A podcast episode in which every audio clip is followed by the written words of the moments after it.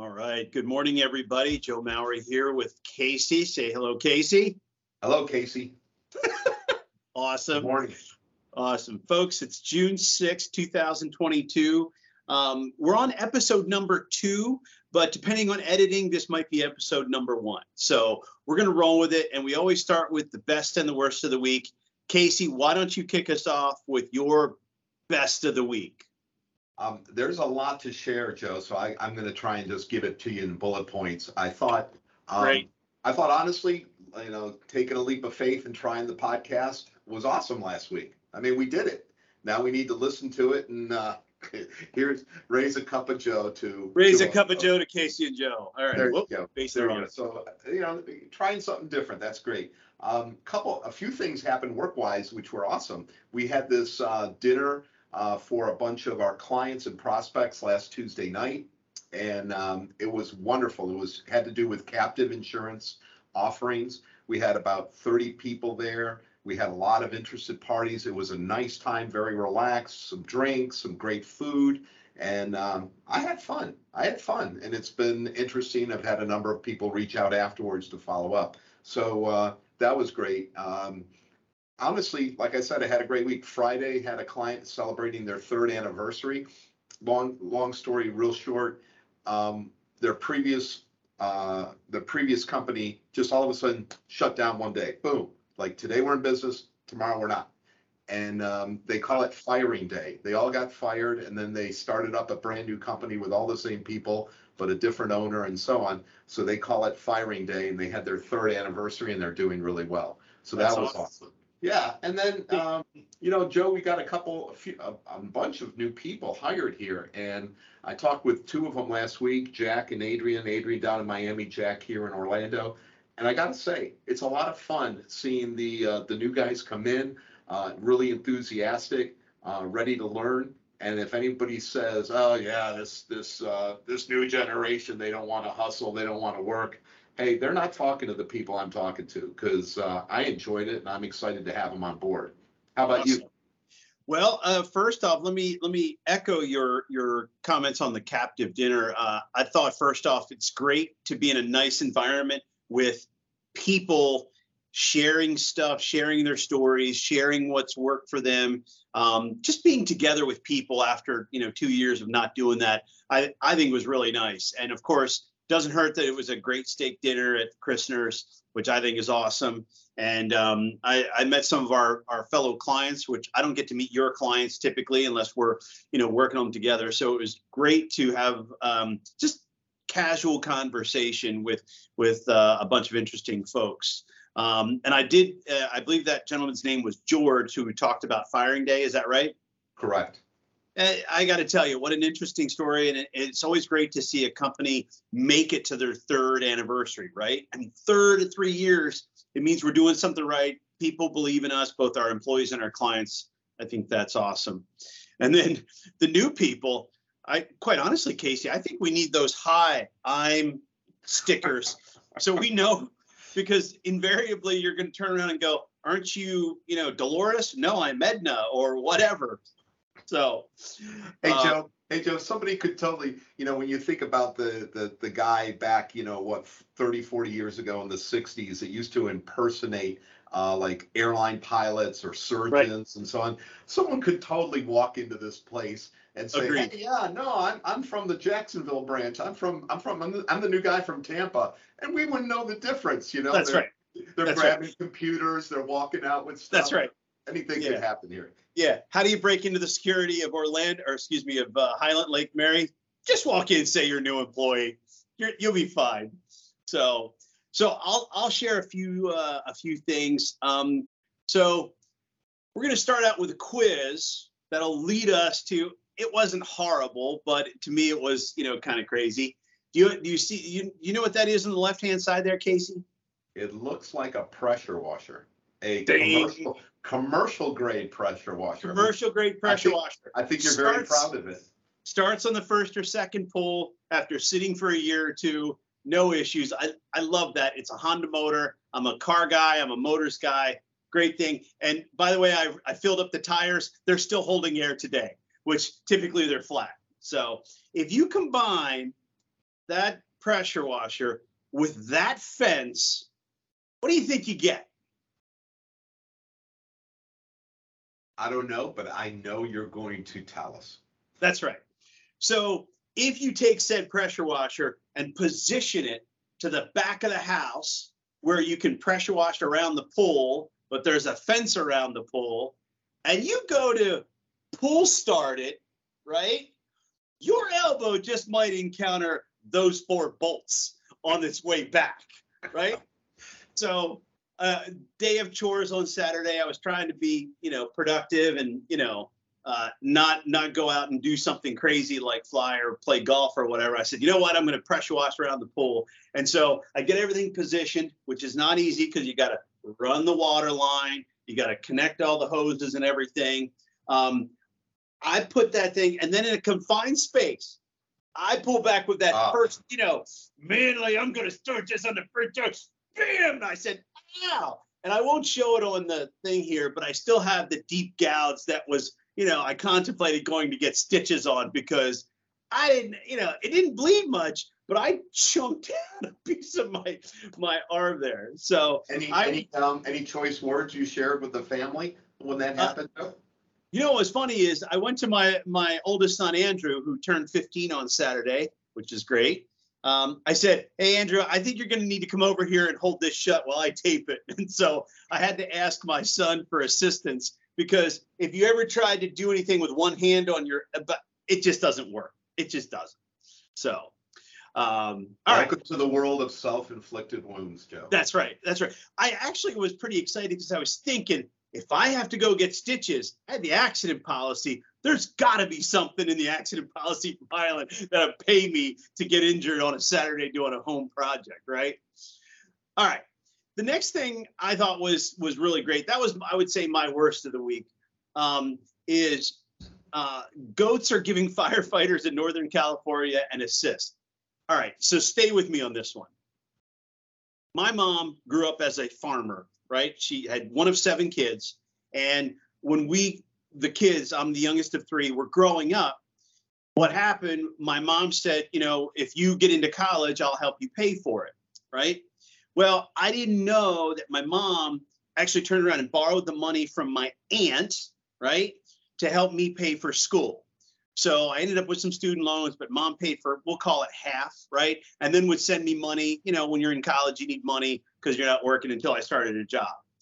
So my mom's sister, Edith, was the goat farmer. And she literally had retired from three jobs. Her and her husband had a ranch and they had a bunch of goats. So anytime I see a story with goats on it, I get, you know, amused and interested. Here's what they're doing with goats out in California.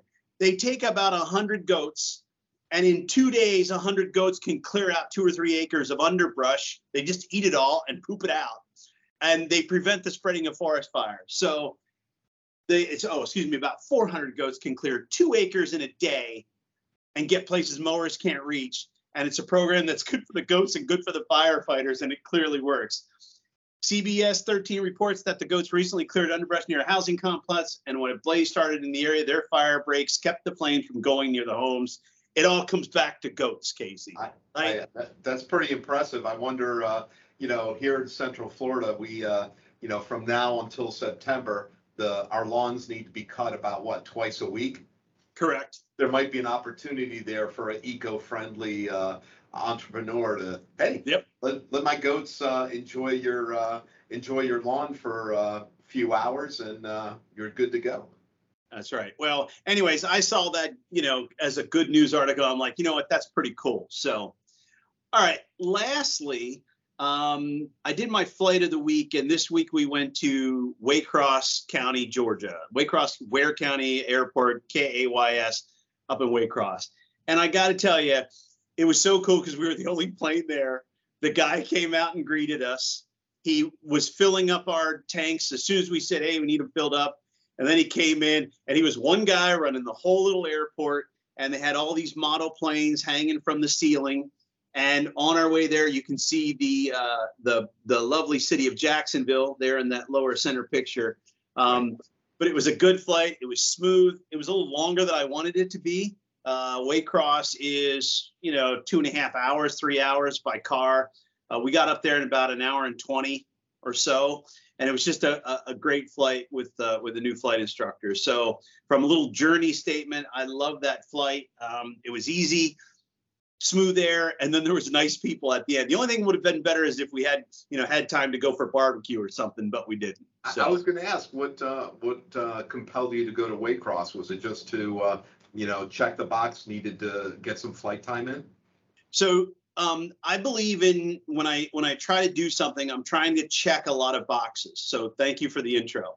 Uh, number one, when I flight train in this this portion of my flight training, you have to go a minimum of 150 miles on your cross country. So it, it had to be at least a decent distance. Second, um, Waycross has three um, runways. They intersect at odd angles. So no matter if there's a crosswind, you always have a good runway that you can utilize. And third, um, I'm going to put together a golf trip that takes us to some of the southern Georgia golf uh, courses that are rated highly and so there's one near Waycross, and I said, I better check out the airport, determine if it's a good place to go, so that when we put together the golf trip, I know what it's like. So there you go. Wow, the, that that's gonna that's gonna be a lot of fun. You got a friendly uh, friendly people at Waycross Airport. You have golf and likely barbecue all in one day. What could be better? Right. Well, I, if I can make that happen, to me, it, that to me sounds like not a perfect day, but pretty doggone close to it. And by the way, he fueled us up. And you ever notice how when service is great, you tip? I gave the guy 20 bucks and I said, go have lunch on me. Thank you for your hospitality. And he was just the kindest Southern gentleman that, that you could ask for. Don't remember his name, but I'm sure he's the only guy that works there. So, yeah, that's uh, awesome. That's a great story. All right, last one. Um, so I posted this on Facebook. Can you see this? Don't try to read it. I'll, I'll summarize. There's a lot there. Thank um, you. But one of the things that I see a lot of is I see a lot of folks that that um, post what they call data, but is actually opinions when it comes to electric vehicles. As you know, I have a Tesla, and so what I did was I pulled my data from January till May because we just started June, and I said, how much did I pay for my gas, which is electric, uh, during that time? Uh, so here's what we came up with 2,093 kilowatt hours were added at home, right? There was stuff added outside of home. Um, I used, I drove 8,000 miles, 8,500 miles. The total cost of those kilowatt hours was $345, about four cents a mile. Okay. So, wow. yeah. So I, I wanted to post this because I wanted to show people my data, not interpolated, not pulled from somewhere else. This is what I paid to drive 8,000 miles with, with my car. And it was amazing what people posted after this. They were like, "Can you also calculate this additional data? Um, you're not you're not factoring in how much it costs to put in the the the um, charging receptacle." And I thought it was interesting that people wanted to modify the data, right? Which certainly doesn't include all the data globally over a year and a half, but it was from this part to this part. How much did I drive? How much did I pay for the electric? no other cost. Just look at it for that data. Right. And it it got a lot of discussion going, Case. People were pretty well, excited about it. Yeah, forgive me. I think that's awesome because I had I had no idea. I don't drive an electric vehicle, and you know the the the, the direct comparison is you're paying you're paying uh, five bucks for a gallon of gas here in Central Florida now. One important question though, given given your uh, escapade this last weekend, the electric vehicles do not have a, a pull engine start, do they? no. Good. No, just, no. I'd be a little concerned, Joe, because I know, That's I right. know you're driving a little bit and so on. Awesome. Awesome. Casey, any other worst or anything before we pivot over to Christina and the core question of the week? I'd like to, yeah. You know what? I had such a good week last week, and I was like, you know, life is pretty good. So I went back to a um, something that happened a number of years ago. This is this is the best of my worst you know, this is how bad I can be. So I was on vacation with my then girlfriend, now wife, in San Francisco. You know, beautiful area, Northern California. We were there with her son, my stepson now, and we were in Ghirardelli Square. Have you ever been there? You know, big tourist place. No, uh, but I know the chocolate. The yeah, same. chocolate, yeah, the whole thing. So we're there. It's a bright, sunny day. It's pretty, and we all went in and got root beer floats. And I don't know why, but for some reason, I was sulking and pouting because my root beer float wasn't thick enough. You know, like like I couldn't go back in and give the guy five bucks and get some more ice cream, right? And I was like, man, what a jerk I am. So fortunately, I came to that realization. That was my worst, and expressed that to my uh, then girlfriend, whom agreed with me completely. And uh, that's probably one of the reasons why we uh, continued to date and are now husband and wife. So that was my worst. Um, just a, a crappy attitude on a gorgeous day. And so I'm celebrating having four or five great things happen last week and looking forward to another good week. Awesome. Awesome. Well, Casey, thank you for that interesting story that you had to pull from your years of archives. Uh, how far back?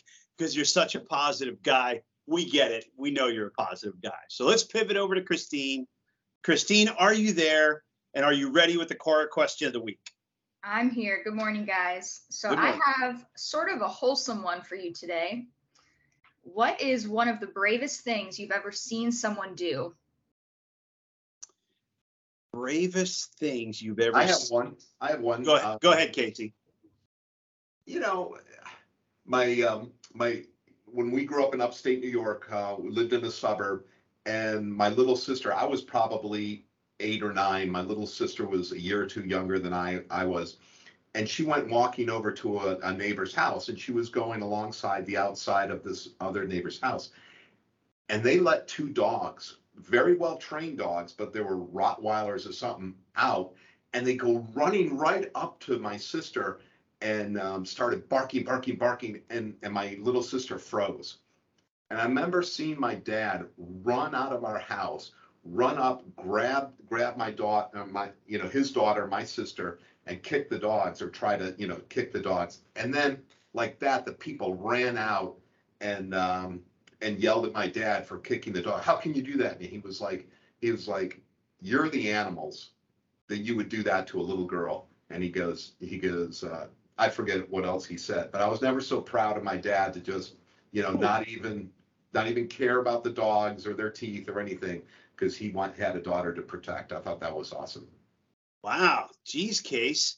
I love the fact you pulled out a, a dad story in, in light of Father's Day coming the bravest thing I, I i think i have two right and i'll continue with the dad theme uh, when i was a kid from, from 10 years old to 15 i had a paper route and that means i delivered papers for those of you who don't know what that is and i every afternoon we had an afternoon paper which means that every afternoon there was a paper that was that was delivered just like the morning newspaper is most places just have morning back in the day we had morning and afternoon and i would deliver papers and every week we had to collect and that means you had to go house to house to house and collect the money for that week's paper, right?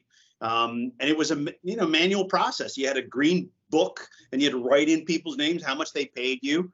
And a lot of times, due to we'll say government assistance, people didn't have money on the week before the government checks and the week of the government checks. You had to get them right that day that government check arrived, right? Or you would have a problem um, collecting because the money was typically gone. So I went to this one house. It was in the 600 block of North Lime Street. Um, they hadn't been a customer long, and they were in a, a, row home. And the first floor was one apartment building, the second floor was another apartment, and then the third floor or whatever. So I knocked on the door, and um, the guy that answered was belligerent, and he was rough. And I was I was older than 10. I was probably about 13 at that point, right? And I used my bike to ride everywhere to go collect because it was just more efficient. And and at some point he was yelling at me and I was just collecting the money and I felt very scared and I ran out of his apartment, not through the door I came in on, like through it because I thought this guy was crazy. I got on my bike and I rode home and my dad was home and I said, "Dad, this guy just like basically was attacking me." And my dad got in his car and we went back to that guy's place and my dad confronted him and said you're not going to treat my son like that don't ever do that again pay your money and it was really an act of of dad stepping in and and being you know a protector of of his son. Keep in mind that his son at 12 or 13 already had a job for two years right? So he's out in the public dealing with things. I gotta tell you that was that was pretty impressive.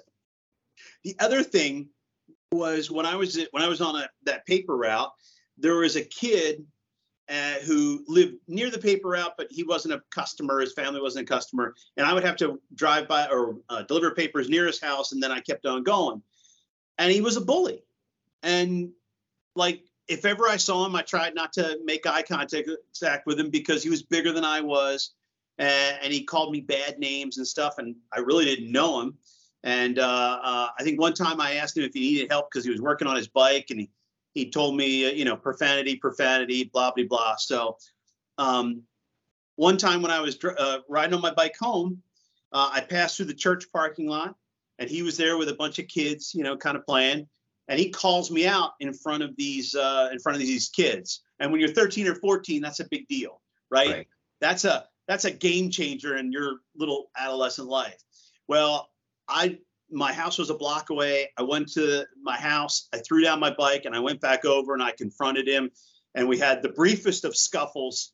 And uh, um, he never bothered bothered with me again. Uh, won or lost, uh, I don't I don't think anybody won or lost that. People just pulled us away from each other. But he never bothered me again. So that was probably the bravest thing that I ever did. When especially when you're younger, you know, you just have that. You're not gonna mess with me anymore. So good for you. You had to you had to um, you had to stand up to him. Yeah, and and he was just one of those loudmouth guys that you know, if I thought about uh, for a while, I'd probably re- be able to remember his name. I'd love to look him up and make sure he's a degenerate now, just like he was back then. That would make me feel good. That would be the circle of life, right? He was a degenerate back then, right? And he was a jerk to me. So I'd really like for him to be a degenerate. And you know, anyways. All right, guys. Casey, anything else to add as we wrap up? Now, looks like another great week in Central Florida. Look forward to seeing you again. All right. Thanks, guys. Have a great week from Casey and Joe. All right. Bye bye.